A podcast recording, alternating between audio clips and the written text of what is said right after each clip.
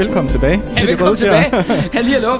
Det er Kalle og Andreas ved mikrofonerne i en øh, helt særlig ekstra episode om Valdemar øh, fordi at, ja, nu har vi jo lige altså, haft et, øh, ja, skulle sige, et fire måneder langt forløb, hvor vi har fortalt om den her øh, konge i middelalderens liv, Valdemar Atterdag. Øh, og så var ligesom, nu sluttede vi jo ligesom sidste afsnit ved, han, ja, han dør, ligesom historien er slut.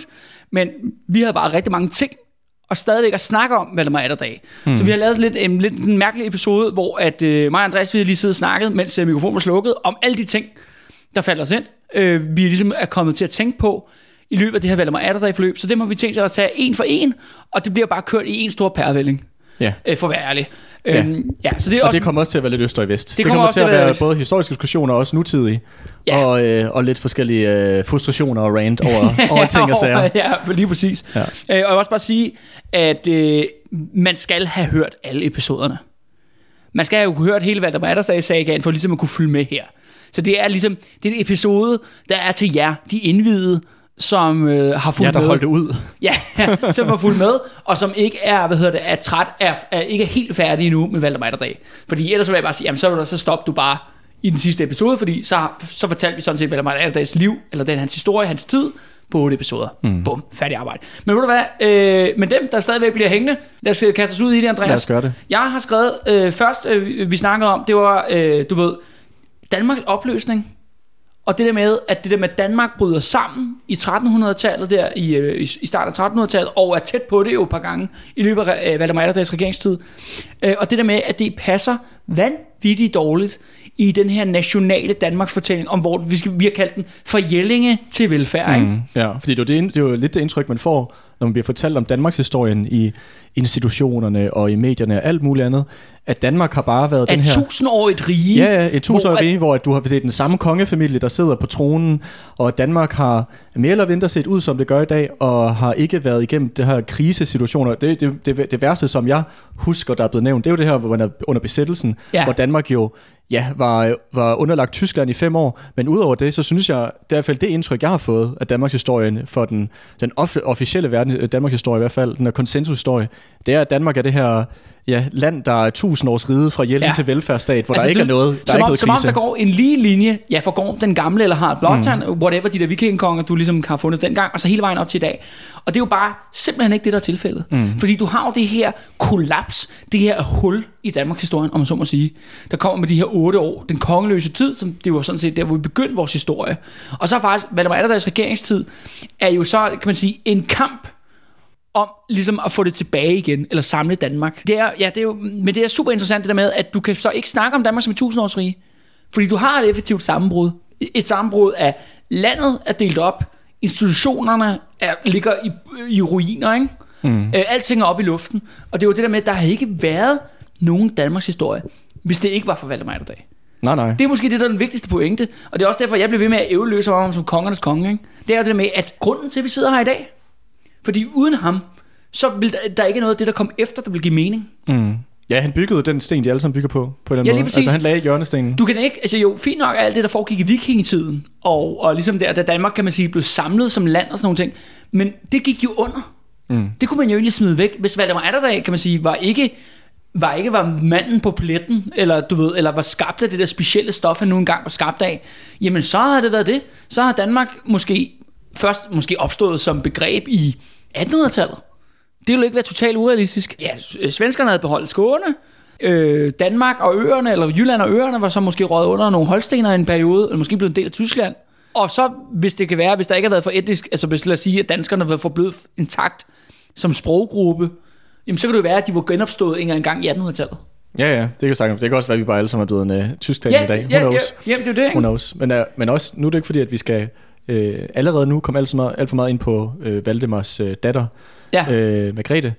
Han, det er jo nok en af de største, efterladt, de, de største levn, han sådan set har efterladt. Det er jo den datter, han, uh, han sådan set gav videre Ja. kongeriget til. Ja. Og det, som hun byggede på efterfølgende, og som vi snakkede om også tidligere, det er som om, at alle konger efter Valdemar og Margrethe, de har bare smidt hele lortet væk. Ja, ja. Det er altså. Altså. det der med, at de har smidt imperiet væk. Øh, og det er jo også bare lige for at give, hvad der ligesom sker efterfølgende, vores historie slutter jo. Jamen, jeg tror nok, de fleste folk ved jo, kender jo godt til Margrethe. Og det der med, at hun lykkes ikke gennem krig. Altså på den måde kan man sige, adskiller hun sig fra Valdemar Atterdag, jo, som jo både er ja, diplomatisk geni, men også i høj grad en krigerkonge af den gamle skole, øh, så er hun jo meget mere på de bonede gulve. Det er diplomati, øh, det er forhandling, gaver og sådan noget. Det er sådan nogle måde, hun forhandler på. Men hun får simpelthen slået Norden sammen i en stor nation. En federation, det der hedder Kalmarunionen. Øh, hvor at så er det den svenske adel, den norske adel og den danske adel, de vælger en, en konge. Øh, eller først og fremmest en dronning. en gang hun var så ikke dronning, teknisk set hun kun dronning af Norge.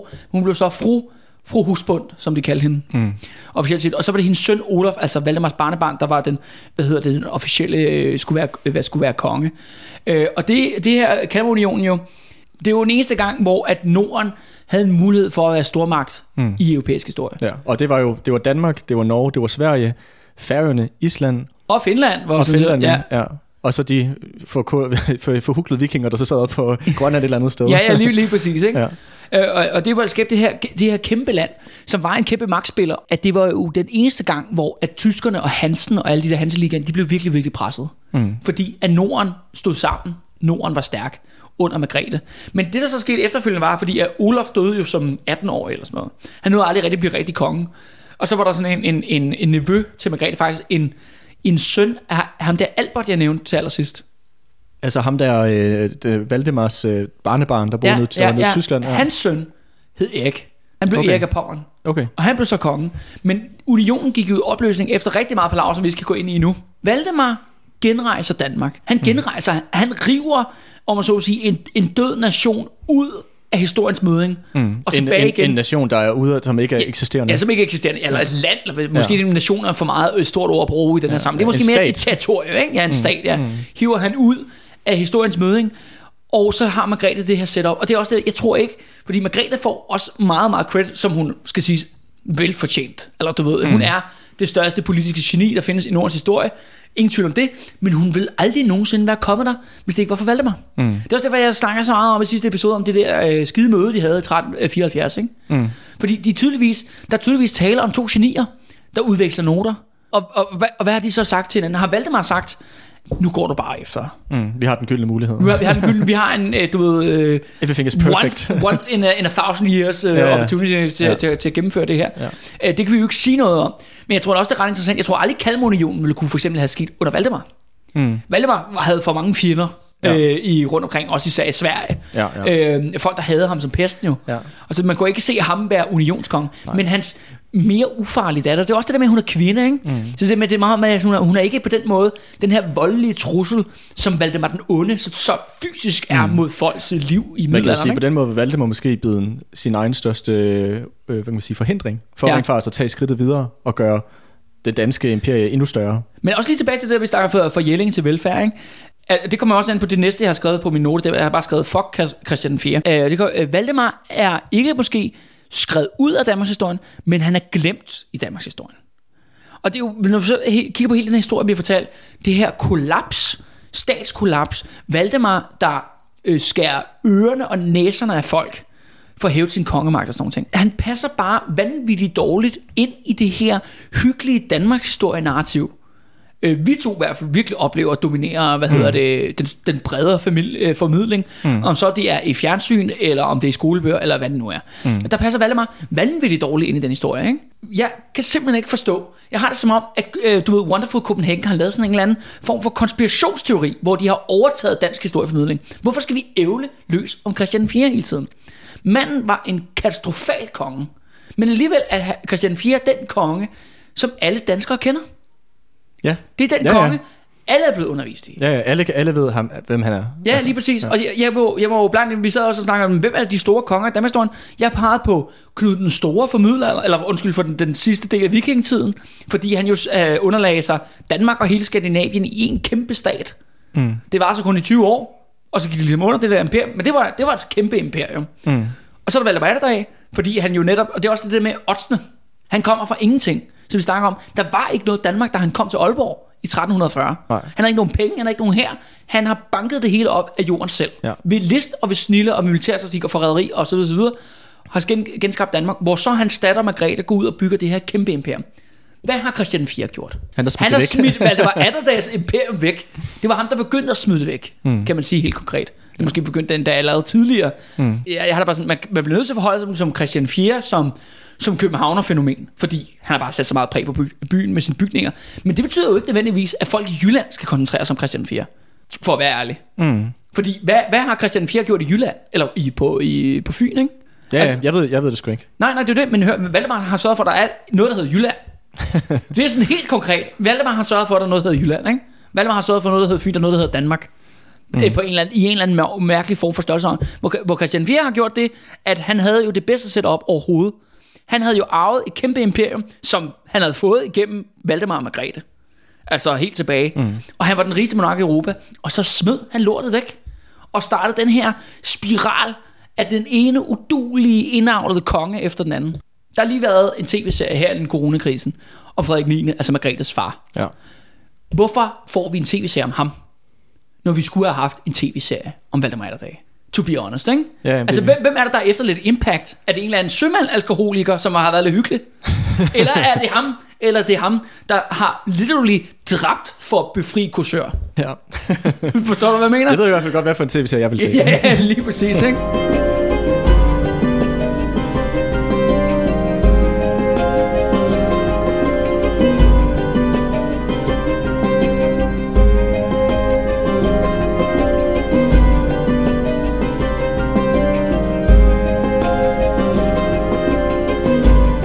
Fanden sker der for dansk historisk forskning og formidling? Og det er jo ikke bare nu. Det er jo ikke, du ved, jeg kan sidde, vi kan sidde og pege fingre nu af folk på Nationalmuseet og middelaldercenter rundt omkring i Danmark. Vi snakker jo generationer af historikere. Mm. Det er, jo, det er jo ikke en ny ting. Hvorfor er det, vi ævler løs om Christian 4? Vi burde snakke om Valdemar Atterdag hele tiden. Det er sjovt, når vi optager det her i dag. Det er jo så den 5. juni. Det er jo Valdemars dag, hvor man mindes, at øh, Dannebro faldt ned fra himlen over i Estland i 1219. Men igen, det er den forkerte Valdemar. Hmm. Det er ikke den rigtige Valdemar. Det er jo, den rigtige Valdemar er jo Valdemar Atterdag. Fordi at der ville jo ikke være noget Dannebro, hvis det ikke var for ham. Men det er jo måske også, det er nu, vi snakker om, hvordan- Valdemar, den her periode generelt, passer rigtig dårligt ind i den officielle Danmarks historie. Det er jo måske også en årsag til, at han er blevet gemt væk. At man gerne vil lægge skjul på den her det er periode i hvert i Danmarks historie. Det er jo ikke hyggeligt. Nej. Og, det, og det, man kan sige, det er jo selvfølgelig en vanvittig bedrift, som Valdemar han, øh, han formåede at, øh, at, at føre ud i livet. Men når vi for eksempel ser på over på den anden side af sundet, så, så over i Sverige, Ja. der husker man jo stadig Valdemar. Det er jo, vi snakkede om, at han er, han er en af de øh, danske konger, som Han er en af alle... de få øh, danske konger, som alle svenskere kender. Ja, og det er jo som Valdemar den onde. Ja, det er vel ja, det er vel uden for Præcis. Gotland, ikke? Ja. Og når vi nu også er ved det jo, det er at han bliver også husket i Estland i den dag i dag. Mm. Det er som om Valdemar har haft et større impact. Altså, der er flere folk i Sverige og i Estland, der kender hans navn end herhjemme. Mm. Det er jo en katastrofe. Altså et eller andet sted, nu er det jo ikke fordi, at vi to er øh, super danske nationalister. Det er jo ikke nogen hemmelighed, hvis man hører den her, øh, den her øh, Ja, podcast. vi- at vi ikke er det. Ja, at, vi- at vi ikke er det. Men jeg forstår simpelthen ikke, hvis, hvis, hvis du skal dyrke konger, hvis du skal lave kongerækken, øh, øh, fortæl den der kongehistorie i Danmark, hvorfor fanden vælger du så Christian den 4? Det, burde man ikke vælge en vinder? Eller du ved, eller en, der faktisk der præsterede noget, som ikke bare smed ting væk? ja. Altså helt ærligt, det er også det med, at i Danmark der fejrer man nederlag, ikke? Historien om Danmark, det, det vil sige, i Danmark har vi meget, om det der pussenusse hyggelige noget, ikke? Men, men Valdemar og Margrethe jo, der er det jo det der med imperier og massakre og slag og magtkampe, og det der med, når man kan vi gøre Norden til en stormagt i Europa? Og det- du kan også bare, altså nu kan man jo sidde og spekulere til kontrafaktiske øh, historie, øh, du ved, til, til, ja, til vi gider mere. Prøv at forestille dig, hvis Norden var samlet i et land i dag, altså hvordan det ville forskyde magtbalancen. Altså der er så mange ting, i hvert fald i europæisk historie, der måske har været radikalt anderledes. Mm. Du har haft Tyskland, det kan man nok, de har jo nok altid været blevet store før eller siden, på den ene eller på den anden måde. Frankrig. Ja, Frankrig og Rusland. Mm. Men hvad nu, hvis du have haft den der klump op i Nordskandinavien, altså i Norden der, hvor der bare hed Skandinavien? Ja. Ja, jamen, det havde selvfølgelig ændret historien fuldstændig. Ja, Det er der ingen tvivl om. Og det er jo også igen kontrafaktisk. Men øh, ja, ja men, det, men igen, i stedet for ligesom at sige, jamen så fejrer man de konger, ja. som smed det væk. Mm. Som gjorde, at det ikke kunne lade sig gøre. når, jeg, når jeg for eksempel tænker på, tilbage på min skoletid, jeg tror, den eneste årsag til, at jeg ved, at der er noget, der hed Kalmunionen, har været af tilfælde, at jeg har fundet ud af det igennem, hvad kan man sige, min egen interesse for historie. Mm. Og det har aldrig været noget, som vi har diskuteret i historieundervisning eller andet. Men igen, altså det er også historien om imperialistiske ambitioner, der så til sidst bliver, til sidst bliver øh, der falder sammen, der, øh, der øh, kollapser, Ja. formentlig af, Men det er jo, af, det, af men, det, men det er jo en langstrakt periode. Mm. Og så jeg også lige snakket om, altså nu, sige, at Grønland er jo så selvstændigt sted, øh, eller selvstyre den dag i dag, men Grønland bliver jo officielt en del under den danske krone i 1387, fordi at Margrethe bliver gift med Håkon Mm. i den her, altså i den her periode, vi lige har haft øh, her. Hmm. Så den forbindelse der, den er, og når, når så Grønland lige om lidt bliver rigtig selvstændig for Danmark, jamen så er det sidste rest af, du ved, det store imperium, det er sådan set væk, ikke? Øh, Så det sidste, kan man sige, det der brud, men det, det forstår man, det er det der med, de, by, de to bygger det imperium, og så er det bare taget, så er det taget rigtig, rigtig mange hundrede år, Ligesom, så forsvinder den ene chunk efter den anden, efter den anden. Øh, selvstændighed, svenskerne bryder ud, alt det der. At den der, hele det der Grønlands spørgsmål har også en forbindelse Til, til de to. Ja. Det, er også, det gør det jo, altså nu har vi jo lavet øh, for Ja, ja. lang tid siden en episode om Grønland sidste år, mm. øh, så det har vi jo ligesom beskæftiget sig øh, også lidt med det her på de røde fjerde, ikke? Det er jo ikke, de folk i Danmark er jo selvfølgelig bevidste om, at, øh, at Grønland er tilhører øh, er en del af rigsfællesskabet, som de jo øh, mest nok under tvang Ja, ja, ja, end, ja. end lyst. Men det er, også, det er, jo- det er jo de, de færreste, der ved hvorfor. Hvor er den forbindelse overhovedet? Hvordan kan det være, at, det, at, at Grønland... Ja, og også fordi der er, simpelthen, der er simpelthen så meget hav mellem Danmark og Grønland, ikke? Altså Ja, det ja. ligger jo langt væk. Men også, altså, når, vi, når vi får at vide, noget som helst at vide om øh, Danmarks forhold til Grønland, så er det jo ofte bliver det vist som om, at ah, men Danmark viser en humanistisk mission, der kommer derhen Ja, ja. og prøver at civilisere dem og det hele. Men hvor det er sådan lidt...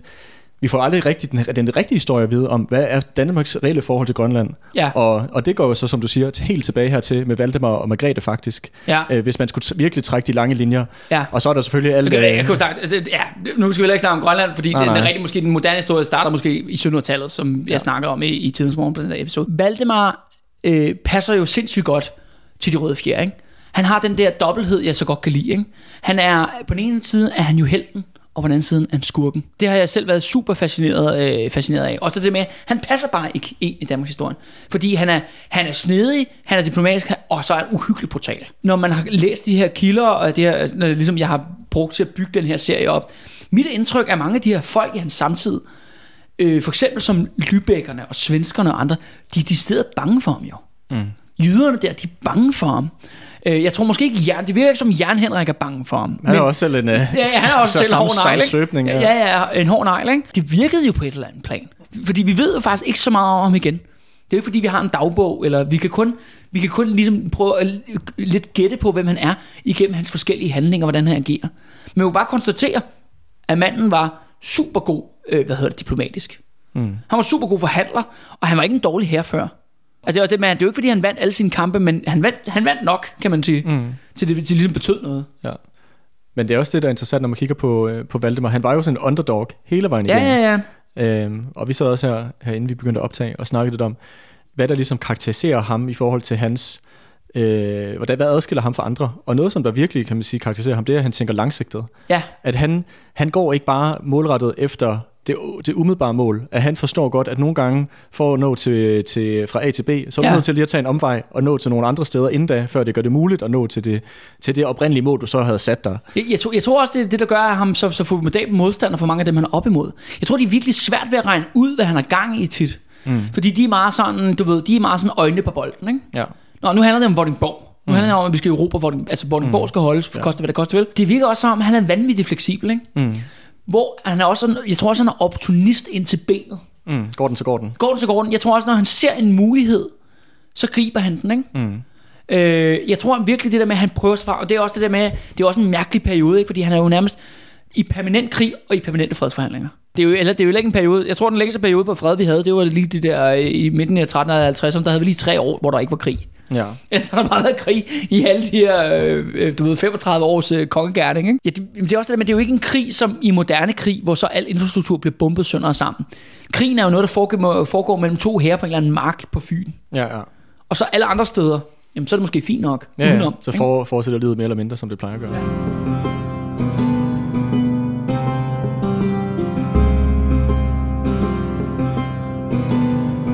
Jeg tænker mig, jeg går, jeg går godt lige med at vende mig tilbage til det der med, med Estland, Andreas. Ja. Fordi du sagde noget meget interessant øh, før her, da mikrofonen var slukket. Nå ja, jamen øh, altså det danske våbenskjold, som kongehuset har, det er jo Ja. de her tre løver, som de ja. fleste har set. Altså hvis folk de googler Estland og Coat of Arms, så er det jo et næsten identisk våbenskjold, der kommer op, som også er Estlands officielle våbenskjold. Altså det virker tydeligt som om, at den her forbindelse til Danmark og til kongehuset, i hvert fald sådan den der, Ja. det danske hus, at den er så tydelig i Estland, og en eller anden form for ja, måde, hvorpå de kan skrive sig ud af Østblokken og ind i Skandinavien. Ja, og ind i Skandinavien. Ja. Helt igennem, igennem Valdemar, altså Valdemar Sejr og ja, Valdemar Atterdag, ja, ja, præcis, ja.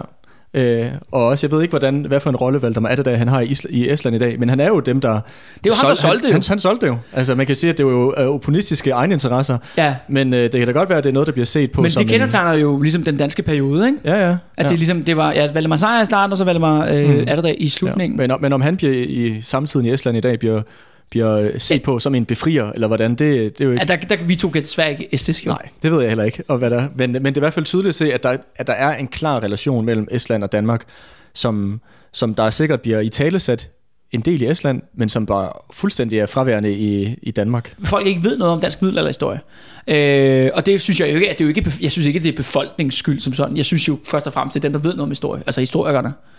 Øh, og dem, der betaler for det, politikerne, som er måske egentlig dem, der har et ansvar. Men hvor middelalderen fylder ingenting i Danmark, så fylder den jo vold meget i Estland. Den her, ja, som du selv siger, den her nye nationale fortælling, de er i gang med at bygge op her efter murens fald i 1989.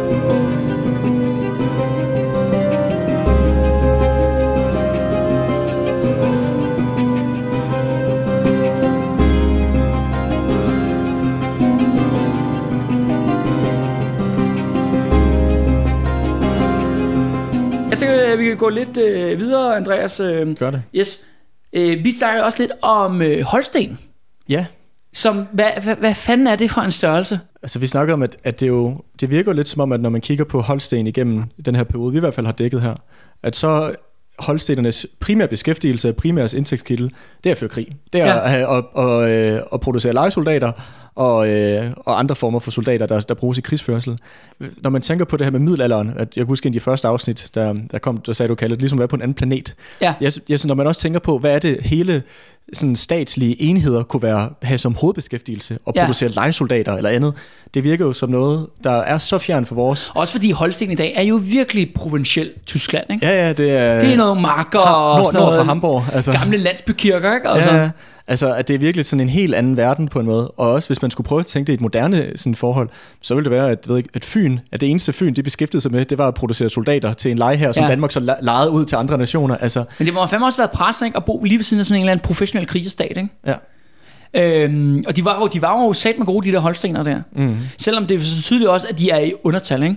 Øh, jeg tror også, den måde, mit indtryk er i hvert fald, at den måde Valdemar er der, da han ligesom slår i sidste ende, jo, det er fordi, at der ligesom får staten, den danske stat op at køre, jamen der er bare flere her. Den ordentlige organisation på plads, så kan man altså godt slå dem. Øh, selv i åben kamp, ikke? Mm. Og det lød jo så gøre ved det der slaget ved, ved Borgbjerg der. Ja. Der slog han dem faktisk på deres egen hjemmebane. Ikke? Øh, hvad hedder Danmark, Danmark og Tyskland, eller tyskerne, nu i, i middelalderen er det jo så, ja, krigerstaten Holsten, som er sådan en federation af ridere, Ja, ja, kan man godt omtale. Og så er der jo hansestederne med Lübeck, i, som er sådan nogle handelsrepublikker, altså to meget forskellige styresystemer, Ja. eller hvad hedder det, statssystemer, men, men de har bare det til fælles, at de alle sammen taler tysk. Men det var sjovt det der med det der, den der pres, den der konflikt, kæmpen i syd, ikke? Mm. Som der jo stadig er der i dag. Og som Ja. der igennem hele Danmarks historie har været det her spændingsfelt. Det er jo det, som de alle sammen, alle de der kongelige monarker og statsledere, de har altid kigget over skulderen, over mod, ned mod Tyskland. Øh, er det i hvert fald mit indtryk, Ja. at det altid har været den lure, den, den, sige, den store trussel, øh, sådan, øh, sikkerhedspolitisk set. Øh, og noget, som, øh, som øh, den øh, eliten i Danmark altid har skulle forholde sig til. Men det er også det der med, at Danmark, altså nu er danskerne jo, kan man sige, en del af Skandinavien. Altså vi er jo øh, sprogligt, kulturelt i familie med, med Norge og Sverige. Og det er også derfor, det er den store tragedie, at, der, at Norden har været splittet, ikke? Og, kæde, og det er også det, det ligesom den periode. Vi har haft vanvittigt mange krige. Danmark og Sverige er de to lande i, i, i verden jo, der har rekorden i at udkæmpe flest krige mod hinanden. Og det er jo en trist re- rekord. Ja, det er borgerkrig. Altså, ja. Det er bare den permanente borgerkrig, der var i, øh, i tusind år, ikke? Øh, og det gør så, at så længe Norden er splittet, jamen så er, øh, jamen så er vi svage. Ikke? Men, det er også det, men der, der kan man så sige, der er så det med Danmark i forskellen for eksempel til Norge og Sverige. Det er, at Danmark er en frontstat. Mm. Danmark ligger jo op ad Tyskland. Ja. Og på den måde kan man sige, det er der, du ved, kampen er bølge frem og tilbage. Hvor går Skandinavien? Mm. Er det først på det svenske fastland? Eller er det i Jylland? Mm. Eller på de danske øer? Eller Ja, ja. hvordan, Hvor, hvordan hvor, skal, hvor skal grænsen Og det interessante er jo netop det her øh, sammenbrudsperiode. Der er jo Danmark jo på en eller anden mærkelig måde en del af Tyskland. Ja, ja. I otte år. Ja, ja. Og, på, og, og er det måske meget, meget mere, end du kan omtale besættelsen ja. som en del. Jeg tror, der skulle Hitler have vundet krigen, forstår du, hvad jeg mener, før ligesom man måske kunne forestille sig en, en direkte integration ja. ind i Tyskland. Mm. Øh, hvilket også skal gøre samarbejdspolitikken så fucked. Nå, det er en anden, øh, det, det, det er en anden ting. Øh, det, det, det kommer senere. øh, øh, hvor man, man kan jo ikke lade være med at holde med, med, med Valdemar, øh, selvom han er, ja, han er ond jo. Altså, mm. du ved, han, han er jo en bundeplager. Han dræber jo til højre og venstre af sin egen befolkning, ikke? Ja, og, og, og tydeligvis, jeg ved ikke, om man, skal, om man kan sige, at han ligefrem nyder det, men han har i hvert fald intet imod at skamfere folk. Nej, nej, altså, nej. Nå, men han, det, også det der med, at han satte folk på pæle dernede i Holsten, ja. og, øh, og at han lavede direkte terror. Han bryder jo også sit løfte. Altså, Niels Bukke, det, han får jo frit lejdet. Ja, ja, og så bliver det, han myrdet på vej hjem. Det er jo ja. virkelig noget af det mest disrespektfulde, du overhovedet kan den gøre, også i en middelalderkontekst. Ja, ja, ja. Det er også lidt, ja, så går den, så går den, ikke? Og nogle andre gange, så går han vildt meget op i spillereglerne og sådan noget ting. Mm. Øhm, en anden ting, der også er dybt fascinerende, det er det med, at han rejser hele tiden. Ja. Han stikker af, hver gang lokummet brænder på, ikke? Ja. Og det er det, på, sådan, på overfladen kan det jo godt virke som om, at han er en kujon. Ja, men hvis det kan man jo hurtigt hoppe til den konklusion. Det, det er det, men jeg vil sige, at når man ser på, hvad han har fået ud af hele tiden at rejse væk, så har det jo været det rigtige valg. Set Næsten fra, hver gang, ikke? Eller ja, hver gang faktisk. Faktisk hver gang ud fra, ja. hvad skal se, hans succeskriterier, eller hvad, ja. var, hvad var udfaldet. Første gang tager han ned til det hellige land, han får noget goodwill hos paven. Og, han, og det skal så sige, det er noget kendetegner Valdemars Regisbod. Han havde faktisk rigtig godt forhold til kirken. Ja, men det er jo heller ikke en konflikt, i hvert fald en, som vi har dækket. Nej, nej, nej, nej, øh, overhovedet ikke. Tværtimod. Men tvært, det er meget, meget vigtigt, at man skal huske på, at hans far jo blev lyst i band jo. Ja, ja, ja. Som vi snakker om i allerførste afsnit. Han blev faktisk lyst i band sammen med hele Nyborg. Ja. Så, de røg alle sammen i helvede. Præcis. Ja. Så det er jo det helt andet forhold, Valdemar ja. har til kirken her, som ikke er en u, hvad kan man sige, uvigtig spiller i den her periode. Nej, nej, det er der en, det er der en grundpille til, til hans magt. Ikke? Præcis. Og så har vi så hans anden rejse ned til, på feltog ned til Berlin, ja. midt under pesten, ja. hvor han overlever jo, fordi at han er i uh, en uh, lockdown karantæne Ja, coronafri zone, ikke? Præcis. så, uh, så på den måde havde det jo, det har jo også sikret ham, at uh, han kunne uh, live to fight another day, så ja. at sige. Og så til sidste der, hvor han, her til sidste, hvor han rejser, uh, da vi har de der 77, der angriber de, de Danmark, eller hvad det er. Der, ja. Men hvor det også viser sig, det var jo også en rigtig korrekt strategi. For, Fordi at, fjenden blev diffus, ikke? Ja, præcis. De mistede deres klare angrebsmål, det var præcis. at få ham ned med nakken, ikke? Præcis. Så på den måde, så er hver eneste gang, han er taget væk, så har det jo sådan set været en korrekt overvejelse, men som der på papiret kan jo godt virke sådan lidt, øh, når nu er der pest, og så skrider kongen. Men prøv at mærke til det, det er også det der med det sjove er, fordi at nu har jeg også sammenlignet det her mange gange. Jeg har brugt både sammenlignet, øh, refereret til Game of Thrones, jeg har refereret til Ringens Herre, nu er jeg også lige her til, på, på falderæbet. Men det meget sjovt, prøv at mærke til det der med, det der med træ, det går igen, ikke? ligesom i eventyrene. Du, du har tre sammenbrud. Du har det oprindelige, det der med, hvor Kristoffer den anden dør der, og så er der ikke nogen konge. Mm. Så ligesom hvor historie, hvor historie starter. Så er der pesten, som jo fører til, kan man sige, samfunds, næsten et samfundsmæssigt sammenbrud, fordi befolkningen simpelthen dør. Og så har vi så, da krammerne kommer der i, øh, i 1368, ikke? den store krammerinvasion, og bare prøver at lægge landet øde, ikke? Mm. hvor at sådan, alting er i balance. Og det samme med Valdemar, han har også tre udlandsrejser. Han har faktisk en fjerde. Han, nå ja, han tager også til Estland. Og han, øh, han er på, øh, på tur efter en ny arving på et tidspunkt, hvor han rejser rundt det. Det er rigtigt. Nå, ja. ja. Nå, nå. Goddammit. Den holder ikke helt. Ja, ja, du ved, jeg var sådan, nej, det passer alt sammen. Sådan, ja, ja, okay, nej, på, det er noget fisk. Han rejste ja. hele tiden. Ja. I skal ikke lytte, lytte til mig.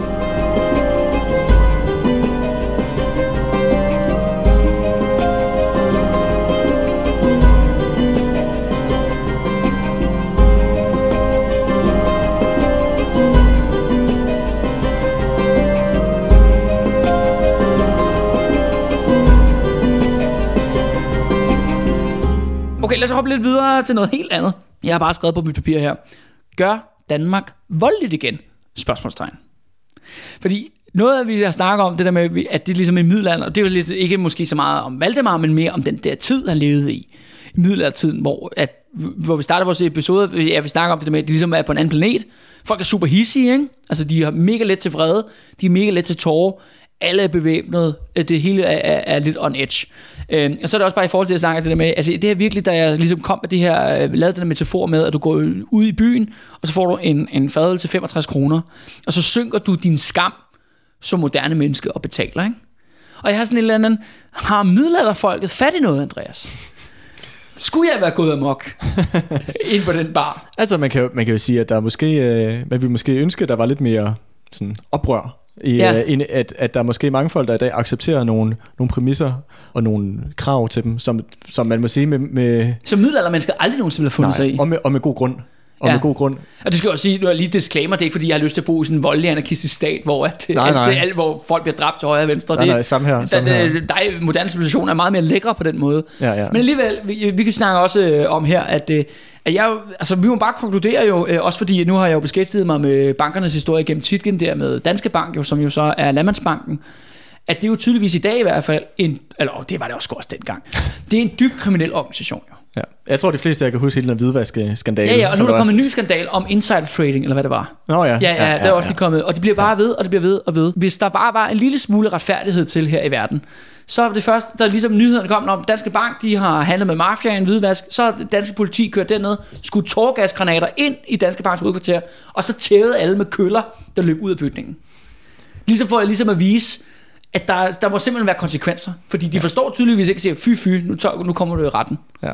Men også, det er også en joke. Det tænkte, ja, ja, det er en joke, men jeg tænker også bare... Nej, nej, nej, nej, jeg tænker, det, så selv når der kommer et ret, så når det, når, hvis der kommer en form for retssag, så er det jo, de, de, hvad kan man sige, øh, de, de straffe, som de her banker nogensinde får, er jo intet i forhold Ja, ja. til, hvad, hvad, de, øh, hvad kan man sige, de lovovertrædelser, de har begået. Og samtidig kan man sige, hvis du eller jeg var på kontanthjælp, og øh, lavede noget, der bare mindede om at, at træde Ja, ja, uden for grænserne, så er jeg fandme sikker på, at der var andre boller på suppen. Ja, ja. Altså, der er tydeligvis et sæt regler, der gælder for normale mennesker, og et andet sæt regler, der gælder for, ja, sådan nogen som Danske Bank. Og eller Lavkagehuset, Ja, eller, eller eller Baby- Baby Sam, Baby Sam. eller Synoptik, eller Ja, hvad fuck alle, det alle vores klassiske fjender her ja. På, på, på sæt. Babytøj og Ja. banker, ikke? det er det, ja. Vi kan lide. Valdemars lov, og den måde at sige, du skal betale skat, ellers så skal jeg ørerne af dig. Ikke? Mm. Og det er selvfølgelig, det er hans lov, forstår man, det, det, det er til hans gavn.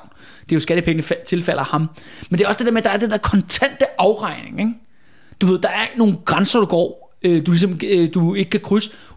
Hvis du gør det, så bliver det voldeligt. Mm. Så du forventer en voldelig reaktion, en aggressiv øh, øh, øh, reaktion. Ikke? Ja, og det er jo ikke engang, fordi vi vil have en voldelig reaktion. Vi vil bare have en konsekvent reaktion. Vi vil Ja, have, ja, at loven skal gælde lige for alle. ja, det er præcis. ja, men jeg har også bare kommet til, vi har jo alle sammen måske prøvet at rette rundt ud på gaden, og så oplevet et eller andet, som var absurd. Altså social uretfærdighed, eller hvad ved jeg. Jeg prøvede for eksempel, nu har det jo været coronakrise, mens vi har lavet den her valgdebat. Det var faktisk sådan en forhistorie. Da der kom coronakrise, der havde vi lige afsluttet det der genforeningsjubilæum. Mm. Og jeg tænkte, okay, hvad fanden gør vi nu? Øh, fordi at jeg, som jeg også sagt tidligere, jeg kører sådan nogle byvandringer og sådan noget. Det har jeg selvfølgelig ikke kunne gøre, mens det her coronakrise. Så tænkte jeg, "Nå, men nu graver jeg mig ind i et emne, som jeg faktisk ikke vidste så meget om i forvejen. Altså dansk middelalder. Altså jeg vidste en del om Adam Aldag, men jeg, så godt var jeg skulle heller ikke ind i perioden. Så det var også mig, der ligesom læste op. Men så i den forbindelse, og det med, så begyndte at tænke de her tanker om, hvordan folk ligesom, de er så uerfarne og agerende. Så havde jeg så en dag, hvor vi var ude at køre, øh, cykle rundt i København, fordi ligesom brug for at udkomme noget luft. Og så lige pludselig, så kommer der en dame vadende ud, en dame i midten af 40'erne, ud på cykelstien. Øh, og, sådan, hun, og jeg råber selvfølgelig af hende sådan, hvad, hvad, du hvad fanden laver du, ikke? Du, du øh, træder ud på cykelstien. Hvorefter hun vender sig om, og så råber et eller andet, det er dem, og peger sådan anklagende ind på fortorvet. Så står der sgu to øh, asiatiske piger derinde, Okay. øh, med sådan nogle mundbind på, og sådan noget. De lignede, øh, fordi ja, de, det er jo det der mundbind, det er jo egentlig for primært for at være høflig over for andre jo. Mm. Øh, og så lignede tydeligvis turisme, øh, turister. Og det var så jo så øh, det der tegn på, øh, ja, racisme mod, mod asiater. Mm. Det tænkte jeg faktisk, det var først ligesom, da jeg var kommet lidt længere ned ad vejen til, gud, det var egentlig det, jeg så. Mm. Men vi var mange andre mennesker, der rendte rundt. Det var på Frederiksberg højlysdag, ikke? Ja, ja. Jeg tænkte, skulle jeg have gået over grænsen der? Du ved, gøre, gøre et eller andet, øh, du ved... Øh, Måske ikke lige frem med øksen, men øh, man kunne du godt øh, sige noget. Øh, men jeg kunne, ja, du ved, man kunne da godt have sagt noget, eller råbt af hende eller et eller andet, ikke? Ja. For ligesom at sige, det der, det er ikke okay. Så Jeg var der bagefter, så blev jeg, så, så blev jeg faktisk mega sur over det, ikke? Fordi mm. det var, jeg var jo vidne til det, ved, altså, og de der piger der, de blev tydeligvis kede af det. ja, ja. Men så gør man, så gjorde jeg jo ligesom alle de andre, der var der, og gik videre. Mm. Fordi, uh, ej, det vil jeg ikke noget at gøre med, jeg er sådan en svag, moderne menneske. Det kan jeg ikke håndtere konflikt. ja. Så det du, det du savner lidt, det er den her øh, lidt mindre konflikt, øh, hvad kan man sige, bange Ja. ja. attitude, som der, er, som der er meget af i dag. Ja, ja, du ved, det der med, ah, så går man udenom, ikke? Mm. Ja. Øh, og det, men det er jo så klart nok, hvis jeg har gjort noget, så har jeg også været med til at eskalere situationen. ja. Men det har du jo aldrig været bleg for at gøre. Nej, nej, nej, men, men du ved, det er også bare ligesom for ligesom at ja, Ja, give ja. frem og tilbage. Og det er jo ikke fordi, jeg, jeg, jeg, jeg synes bare, at det for mig har det været meget tankevækkende. Ja, det er mere det der med, at fordi deres sociale normer er så anderledes end vores. Mm. Og det må jeg komme til at tænke, jamen det kunne godt være anderledes, forstår du, hvad jeg mener? Der er mange ting, man tager for givet. Ja. Øhm, jeg tror da også, vi alle sammen har prøvet at, øh, at blive talt ned til på for eksempel vores arbejdsplads måske. Ja, ja. Ja. Altså, eller gå med hål i kommentarer, eller hvad fanden ved jeg. Ja, eller Hvor- uddannelsessystemet. Eller Ja, eller, ja, altså, ja. Du, jeg er sikker på, at folk selv kan komme på masser af eksempler. Ens familie. Der er fandme der. Nej, men altså, mig, det, mig, der snakker til Andreas. nej, men det er jo, det er jo, det er jo, det er jo ikke noget, der kun er reserveret til ens arbejdsplads. Det er jo overalt i, hvad kan man sige, i livet omkring os, at folk kan møde. Men Ja. det er også det der med, at hvis man du har skabt en, en, en, sådan en, hvad skal vi kalde det, et samfund eller en kultur, hvor vi alle sammen skal være underdanige, Mm. Hvor kan man sige, jamen der var i- så i middelalderen og Valdemars tid jo, der var sindssygt hardcore klasserskel. Mm. Men det er også tydeligvis, at folk er pist, ikke? Mm. Bønderne gør oprør, øh, adelen gør oprør, alle Ja, gør oprør. Ikke? ja. Jeg er min egen separatistbevægelse. Ikke? Ja. Det er mig, der bestemmer her. Ikke? ja folk, folk fandt sig ikke så meget Ja, pis. ja, ja, det er det. Ja. Og det er det med, at hvis du skubber, så skubber folk fandme igen. Ikke? Ja. Det, det er mere det, som måske er lidt sådan savner, uden at kunne sådan rigtig sådan definere det, fordi jeg, altså på den anden side, jeg har ikke lyst til at leve i middelalderen. Jeg har heller ikke lyst til at, at, at, at, at gå udenfor, og det første jeg ser, det er en eller anden, de gang med at klynge en eller anden, hænge en eller anden jøde et eller andet sted på, på hovedgaden. Det er jo også ubehageligt, ikke? Det, det er jo ingen, der, det er der ingen, der vil have, vel? Nej, nej, nej. Altså, så det er jo det, der, øh, ja, nu man må tage det sure med side. Mm-hmm. Så tror jeg, vi springer lidt videre. Øh, og så en total øh, sidespor øh, spring. Vi kom til at tale om friserne, Ja. som er det her glemte folk i Danmarks historie. ja, og i Danmark. I Danmark i dag, ja. Ja. Fordi der er jo ikke, fordi der bor, så vidt jeg i hvert fald ved, nogen friser i dag, altså hvor det er, hvad kan man sige, er en... Er de rigtige sådan, friser friser? Ja, fordi de, de, de, de findes jo stadig i Tyskland og i Holland, hvor der jo er, Nogle mindretal.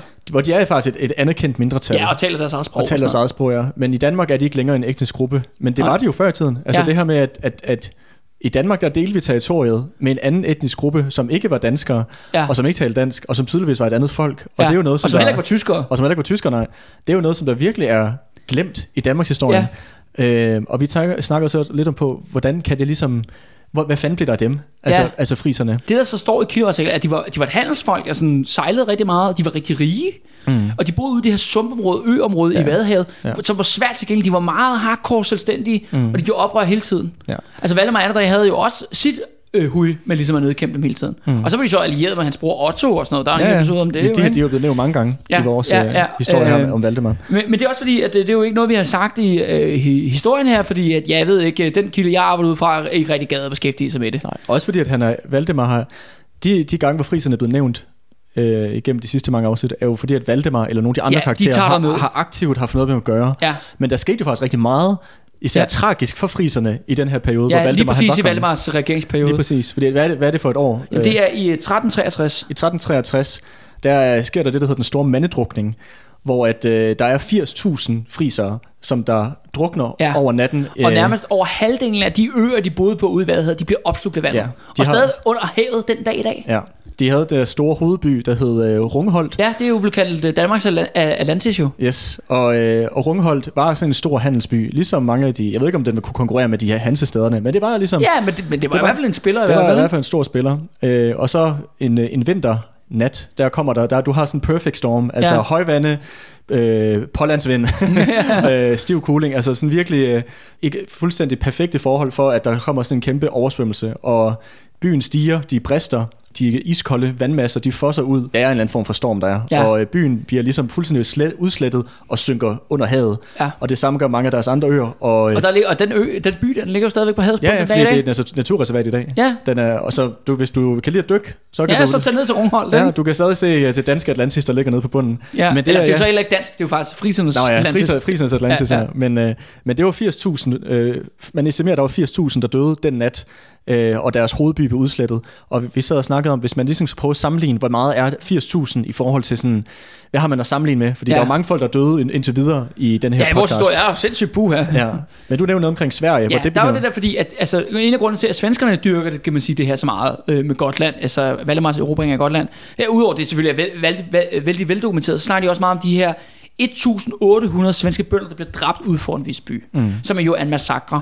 Og det er jo blevet brugt igen og igen som sådan en anti-dansk propaganda. Mm. Og også, okay, jeg vil også sige justified. Eller, det var da meget retfærdigt, ikke? stadig, hvis, et, hvis Ja, og 1.800... Hvis, hvis svenskerne flipper ud over 1.800 døde svenske bønder på, på Gotland, Ja. altså så er 80.000 mennesker i, i Nordfrisien, som det, Nordfrisland, ja. som det hed dengang, det har jo været en katastrofe. Ja. Deres, deres civilisation er jo faktisk mere eller mindre gået under. Ja. Og, det var, og det forklarer jo egentlig nok også, hvorfor at de ikke har deres eget land i dag. Mm. Eller hvorfor, der er ingen, der ved, altså vi, vi ja, jeg vidste jo knap nok, de fa- fandtes, før vi begyndte på det her Valdemar mm. dag. Det kan, jo, det, kan, det kan jo sagtens være, ja, at den her den store mandedrukning, det var det, der ligesom øh, forsejlede deres skæbne, så at sige, som folk. Ja. At det, øh, at det var en, en katastrofe, de bare aldrig kom sig Og over. det skal sige, nu er det jo ikke Valdemars skyld. Nej, nej. Ikke lige det der, ikke hans skyld. Nej, nej. At hans regeringsperiode oplever øh, to de største naturkatastrofer i middelalderen. Ja. Altså henholdsvis den sorte død, Ja. og så den store mandedrukning. Ja. Altså jeg, jeg kan ikke komme på andre sådan store uh, naturkatastrofer i den der proportion. Så skal vi helt op til den der den store, hvad hedder den store flodbølge i 1878 og sådan noget. Ja. Altså, som, Ja, det er også et, der det er noget helt, ja, Ja, det er noget helt andet, ja, ikke? ja, Og, og, og slet ikke så mange døde, skal jeg sige. Hvor, hvis, de siger, hvis det passer med det der 80.000. Og det er jo interessant, fordi der findes nogle gamle middelalderkort, det der friserne. Man kan se, de boede mange mere flere øer jo. Mm. Øh, ja, det er virkelig igen kontrafakt. Tænk, hvis de havde fortsat. Ikke? Tænk, hvis vi havde haft sådan en, en frisisk øh, mi bufferstat imellem Danmark og Tyskland. Ja, på en Sådan- mil- million, to Ja, en lille millioner, million, måske to millioner ja, ja, ja. Ja, Ja. øh, friser der, ikke? Ja, det havde været en meget anderledes historie også. Ja, ja, og, og, eller hvad nu, hvis de var en del af Danmark, ikke? Skulle de så have dobbeltpas, eller... Ja, ja. Det er igen det der... Jeg havde sikkert været undertrykt, ligesom alle andre indiske minoriteter. Men, men, man skulle da være skarp, hvis man ikke undertrykte dem. er, jeg ved, hvad, Valdemar han har sagt. Han havde helt Ja, sikkert ja, undertrykt dem. det Der har er ingen, ingen tvivl om det. Øh, Men også en afgørende ting jo. Altså måske ikke for danskerne som sådan. Men i hvert fald, der er også igen det der for, for Jelling til velfærd. Ikke? Altså det der at det nej, men i Danmark har vi altid bare været danskere, og det er bare pissehyggeligt, og vi, er bare, Mm. vi hygger os bare så meget sammen og sådan nogle ting. Men der var altså også lige nogle andre. Mm. Øh, men de blev så, ja, Og det er også interessant at tænke på. Nu nævnte vi jo i nogle af de forskellige afsnit, at København har været brændt ned. ja, Men altså, hvis København blev udslettet på den måde, det havde sgu også ændret mange ting i forhold til Danmark. Ja. Altså prøv at forestille dig, øh, da jeg tænkte, hvis hele Amager var lige drevet i havet, ikke? Ja, og, Altså- lige, og det meste af, af Holmen, Holmen og øh, Indre By og det resten der, altså, det havde godt nok også været start for scratch, scratch igen, hvis, Ja. ikke, øh, hvis ikke at, det havde også været en katastrofe af dimensioner Ja. i, øh, i Danmarks historie, som det er jo heller ikke sikkert, at, at, har været, at, Danmark som, som stat og som nation ville være kommet så Men det, er over. også, ja, det kan man jo også konkludere i forhold til, hvad øh, Valdemar Atterdag har at gøre med friserne. De jo altså, de er vanvittigt oprørske, ikke? og de vil sgu ikke underlægge sig øh, kongekronen. Ikke? Ja, Og det er sjovt, at holstingerne kan heller ikke nedkæmpe dem, hvilket også er ret interessant. ja, de her elite folk. Ja, ja, som er jo kriger, krigerkaster, ikke? Ja, ja, præcis. Ja, Øh, som, som jo så slår danskerne igen og igen. Ja. Ja. De har også mange problemer med de der friser der. ja. Men, men, Men, ja, øh, men, men deres ja. civilisation gik jo under. Ja, øh, til naturen og ikke til, ikke til hverken danskerne eller holstenerne. Nej, nej, nej, Ja. men det, ja, det er jo også virkelig øh, øh, meget sådan et glemt stykke Danmarks historie, det der med friserne der, og ja. Ja. deres, sådan, deres rolle der. Men vi skal prøve at gå lidt øh, videre, Andreas, fordi jeg har også sådan en, øh, det er jo sådan her, når vi øh, har, den her historie, vi har hørt her, jeg har taget nogle valg i løbet af episoderne, hvor at, øh, ligesom, jeg har skåret nogle ting fra. Øh, for ligesom, ikke, ikke fordi at, øh, jeg har lavet om på historien, men ikke for unødigt at forvirre, øh, hvad hedder det, lytteren for meget. Øh, fordi der er meget mere med, hvad hedder det, at Valdemar render rundt i Tyskland, og så forhandler med alle mulige tyskere og bekriger lidt, og alle mulige grever og hertuger. Det har jeg valgt at sige, at det var ikke så vigtigt. Mm. Øh, jeg vil hellere holde mig til hans øh, kampe mod svenskerne, Lübeckerne og selvfølgelig holstingerne. Ja. Og så ligesom dem i Pommern og Mecklenburg og nogle andre steder, vi har nævnt, det er ligesom, okay, lad os ligesom, det, hvad hedder det, det pakker vi ikke væk, eller jo, vi pakker lidt væk. Ja, ja, ja. Øh, men det har ikke været så vigtigt for historien. Men der er en anden historie, Mm-hmm. som jeg synes er super grineren, øh, som er kommet op gentagende gange, men som desværre aldrig blev til noget. Øh, det var, at, øh, at Valdemar, især i 1350'erne, altså det årti der, der var han besat af tanken om at invadere England. Ja. Han bryggede på den ene invasionsplan efter den anden. Og den eneste grund til, at det ikke blev til noget, det var fordi det er, ja, på- på grund af Pernille rosenkrantz Teil og hendes familie, at det ikke til noget. Fordi de her jyske oprørere, de kom simpelthen i vejen for Valdemars planer om at invadere England i en full-blown invasion. Hmm. Øh, og han var gået rigtig, rigtig langt. Han var allerede sådan, han havde sendt nogle spioner derover til at scoute, hvor kan man angribe. Han været i gang med at lave et forsvar, eller sådan angrebsforbund med den franske øh, kejser, Wow. eller franske konge, undskyld, Ja, ja. øh, om at de ligesom skulle dele rådet. Okay, shit. Øhm, og det er jo, skal siges jo, at, at øh, der, det går selvfølgelig på Valdemars tid, at det er jo lang tid siden, at Danmark har invaderet England. Men det har man ikke gjort i fortiden. Mm. Netop i form af vikingerne. Øh, og så senest var der så en fyr, der hed Knud den Hellige, som faktisk planlagde en invasion og samlede en invasionsflåde en gang i, uh, har jeg lyst til at sige 1076, uden at jeg lige sådan kan huske det på sådan fod. Øhm, men som, hvor det så ikke blev til noget, hvor flåden aldrig kom afsted. Men den her med, altså den her plan om at invadere England, det, griber, det sjove er, der griber Valdemar jo egentlig fat i en elgammel tradition, mm. på da, altså her i 1300-tallet, om, ja. Ja. jamen han skal da være ligesom Knud den Store, apropos hvis vi siger Knud den Store, Valdemar der og Margrethe, som er de eneste ja. Tre konger, der er værd at nævne, ikke? og dronning slut. Ja, men det er også sjovt, hvis, fordi at Valdemar, han har jo også brugt den der ledningen, som ja. også er det her elgamle... Sådan, øh, Han har brugt det, når det var opportunt, han, ikke? han har brugt noget, der er betont, Han har men det er brugt også også, mange legesoldater, Ja, ja, ja, ja, men det er også med for at sige det der med, at sådan, han ved tydeligvis, han, har, ligesom- han er bevidst om de gamle skikke, de gamle traditioner, og, øh, og også det her med, du siger, med ideen om at, øh, at invadere Stor, øh, Storbritannien, at på den måde, så er han jo sådan, han er old fashion, altså, Ja. han, øh, han er i hvert fald tydeligvis, så, så bruger han da Men det er da fortiden. interessant nok, at han er faktisk, han har jo tydeligt, han kender sin Danmarks historie. Ja, det gør han. Ellers havde han jo ikke fundet på den der invasionsplan. Nej, nej. Og han havde de der islandske skalle nede og synge sang. Ja.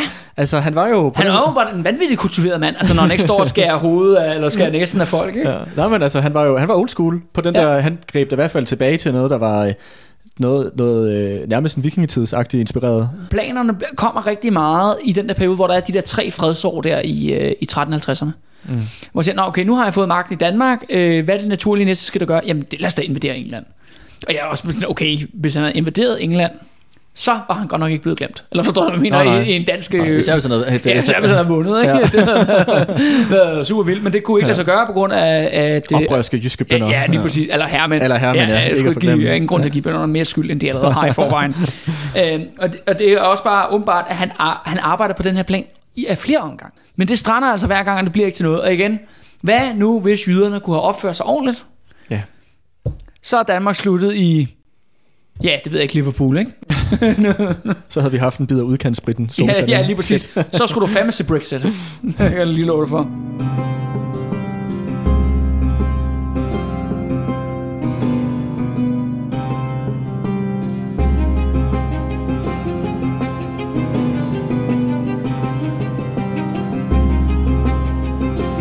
Det jeg godt kunne tænke mig at, at lige hurtigt nævne. Det er jo også i forhold til sådan med, at, at det virker til, at Valdemar Atterdag, han var en vanvittig dygtig øh, og overraskende. Sådan, han var kommet fra sådan, han var jo, han var jo den ultimative underdog. Ja, han var også han var den tredje søn, ikke? Han var tredje søn. Ham ingen havde forventninger til. Og ham, der, der ikke han havde ingenting, da han begyndte. Og Ja. alligevel så formår han igennem snille, igennem kundskab, igennem vold, også ja. for den sags skyld, rent faktisk at kæmpe sig hele vejen op til at, at både genrejse det, hans far smed væk, men også lidt mere til endda. Ja. Og, øh, og noget, som jeg Og, også... og så lave det store setup til hans egen datter, ikke? Præcis, at lave det store setup til en egen tænder. Men også noget, jeg tænker på sådan...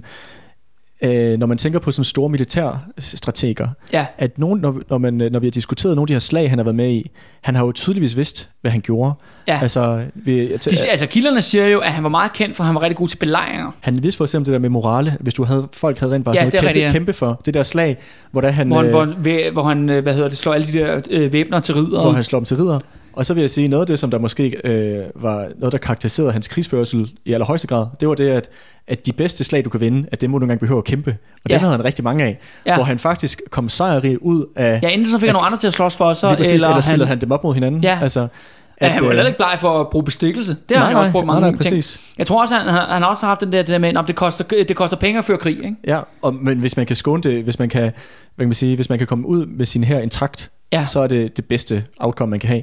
Hvor du har de der jernhenrik og de andre, som bare sådan, du ved, charge. Ja, de kører bare på. de Ikke? kører bare på, men hvor det virker til, at, at Valdemar, han, øh, altså, han, det er som om, at han har haft, øh, det kan godt være, at han ikke har, øh, har haft den, den, den aller største erfaring i forhold til reelt sådan, krigsførelsen på underground, men strategisk, der har han tydeligvis været med overline, vil, Ja. vil jeg argumentere for. Who, who knows, om han har studeret krigsstrategi, eller hvad han har, om Ja. han har gjort. Og det, det, det, ved vi jo ingenting Det om. ved vi ikke om, nej. Men, Øh. øh, men det, hvad, han har i hvert fald været på et højere niveau, vil jeg sige, og kunne af, udmanøvrere dem. Men det er okay, det, det, var, det, det sidder faktisk først nu og kommer til at tænke på, øh, når vi sidder to sidder og snakker om det, Andreas, fordi det har jeg faktisk ikke kunne se nogen steder.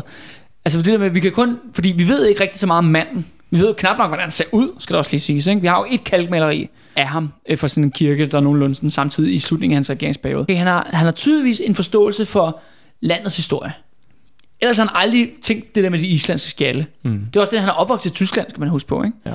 Islandske skjalle, invasion af England, der er noget med noget, noget dansk Ja, historieforståelse. de der ledingen og alt det Ja, der. ledingen, Ja. at der ligesom han har på plads der. Ikke?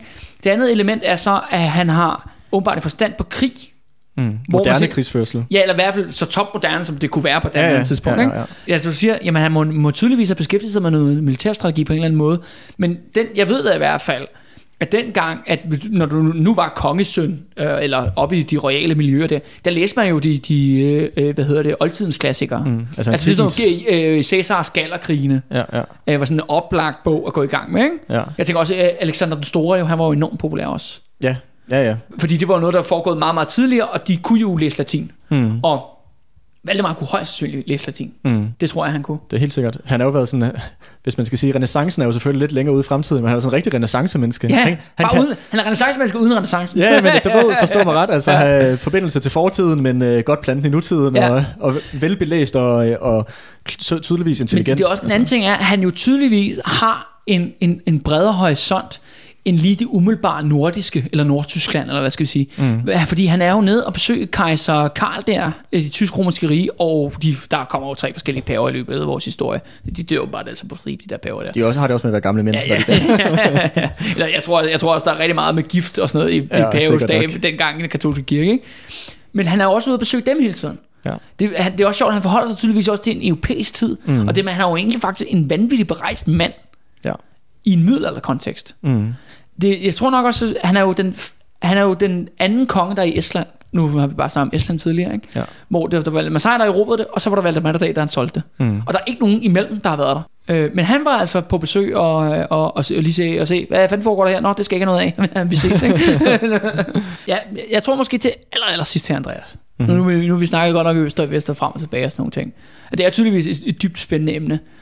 Øh, og der er mange facetter af manden, ikke? Den- Nå, ja, ja, han kunne også godt lide at spille på Lucio, så han var også musikmenneske. Nå ja. det kan godt lige huske, ikke? Så han er tydeligvis, han er tydeligvis på den ene side, er han en dybt intelligent mand. han er meget uddansk, ikke? Altså, du ved, han er, han er, han er militærgeni, han er politisk geni. Han er ambitiøs. En total underdog, som, som vinder, som kan forvirre sine fjender, som kan vinde på de mest diffuse måder. Mm. Det er også det med, når de og Hansen siger, ikke nogen, der må tale med ham alene, uden Ja, de andre er der. ja, ja, Det ja. viser også bare noget om, at han har åbenbart også haft en sølvtunge, ikke? Ja, ja. Men, og så igen, med de mange facetter af ham, og de mange sider af ham, fordi nu har vi jo talt om de der med hans tre tilnavn. Ja. Så jeg synes, vi skal slutte af på, at vi vælger, hvad for en vi synes, det skal have. Og nu, nu ridser jeg lige op, så alle er med, ligesom med. Ikke? Ja. Så i Danmark, der bliver han jo kaldt Valdemar Atterdag. Mm-hmm. Og det har forskellige betydninger, åbenbart har jeg fundet ud af, jo mere jeg graver ind i det. Øh, der er nogen, der siger, jamen i, det betyder sådan, det der positive, i morgen er der atter en dag. Fordi han jo ligesom har så mange katastrofer, ikke? Du ved, da han, han får landet, han får kun Aalborg. Du ved, Nå, hvad, hvad fanden gør du i morgen? Øh, Hvad fanden skal der ske, Valdemar? Du bliver aldrig konge. I morgen er der, er der en dag. Ja. Efter pesten, øh, halvdelen af befolkningen er døde, Valdemar, har du tænkt at gøre? I morgen er der, er der en dag. Ja, og så- Når alle krammerne kommer, i morgen er der, er der en dag. Ikke? Yes. Men, det, men der er også nogen, der siger, at det betyder, øh, Valdemar, at tage tilbage. Altså det der med, at han tog landet tilbage. Hmm. Det kan du, er der også nogen, der siger, det betyder. Ja, okay. Men, men tyskerne, i den tysksprogede, hvad hedder det, krønikekultur, der kalder, omtaler de ham som Valdemar Otterdag. Ja, altså dommedag. Altså Valdemar Dommedag. Ja. Ja. Som jo igen er reference til de her forskellige katastrofer. Mm. Nok først og fremmest måske pesten, Ja. at det tyskerne tænker på i den her kontekst. Og så er der så den svenske tradition, mm. hvor han jo konsekvent er omtalt som Valdemar den Onde. Og det er jo i form til relation til især den her massakre uden for en Visbys øh, porte. Så Andreas, spørgsmålet er, hvad skal vi kalde ham? Altså, jeg vil sige, at jeg har jo... Jeg har jo ikke lyst til at vælge en af dem. Jeg vil jo... Jeg, jeg tænker, Ja, han skal have en ny så. Ja, Valdemar den tvetydige, eller... hvad er det? Eller altså, måske, måske noget, der var måske lidt mere passende. Hvad med bare Valdemar den Store? Ja, det er passende. Valdemar den Store. Der er selvfølgelig allerede en Valdemar den Store. Ja, men Der, er, fuck der, ham. der er plads til to. Der er plads til to. Eller vil jeg sige, Valdemar den Store, han kan så hedde Valdemar den Første. Så vi har Valdemar den første, Valdemar the Kid, og så Valdemar den Store. ja, det er præcis. Ja. Det er måske er, er det bedste måde, jeg kunne, vi kunne gøre det justice. Ja. Og så har det bare sådan lidt, apropos øh, lige sidste indspark her, apropos statuer debatter. Jeg er ikke så meget for at rive statuer ned, jeg er mere for at bygge dem. Hvad med, at vi fik en Valdemar Atterdag statue? Måske han står nede i Vordingborg og bare rækker fuck ned mod Lübeck.